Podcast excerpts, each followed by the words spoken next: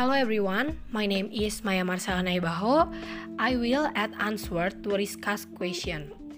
The future of a nation is largely determined by the young generation who are currently growing. Therefore, for a nation to have a smart and good citizenship character, the young generation need to be equipped with a set of knowledge and learning as smart and good young citizens.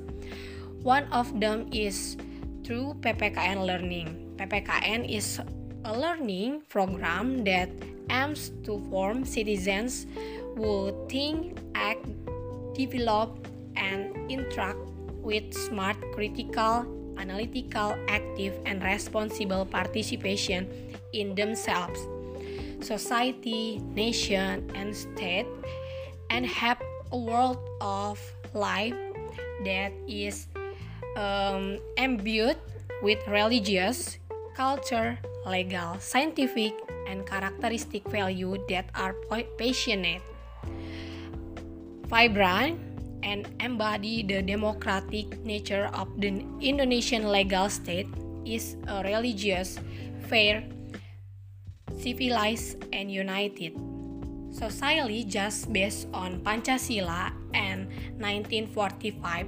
Constitution. Thank you, everyone.